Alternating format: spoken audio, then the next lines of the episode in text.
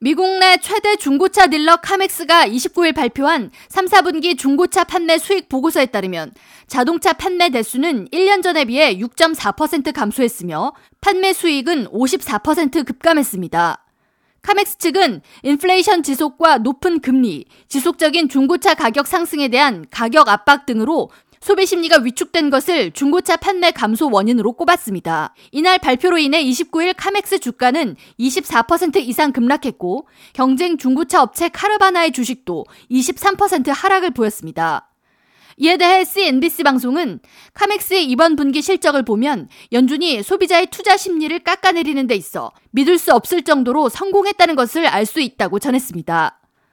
중고 자동차 수요 감소로 지난 2년간 지속적인 상승이 이어졌던 중고차 가격도 하락세를 보이고 있는데 자동차 정보 전문 업체 콕스 오토모티브의 만하임 중고차 가치 지수에 따르면 지난달 중고차 도매 가격은 4%의 하락을 보였으며 이달 15일까지 2.3%의 추가 하락이 이어졌습니다.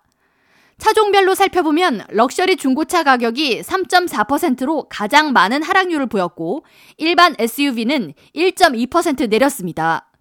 전문가들은 지난 7월 이후 중고차 도매 가격이 지속적으로 하락을 보이고 있으나 인기 차종은 여전히 재고 수급이 여의치 않은 상황으로 단 도매 가격 하락이 이어진다면 내년 초에는 시세보다 저렴한 중고차를 구매할 수 있을 것으로 예측했습니다.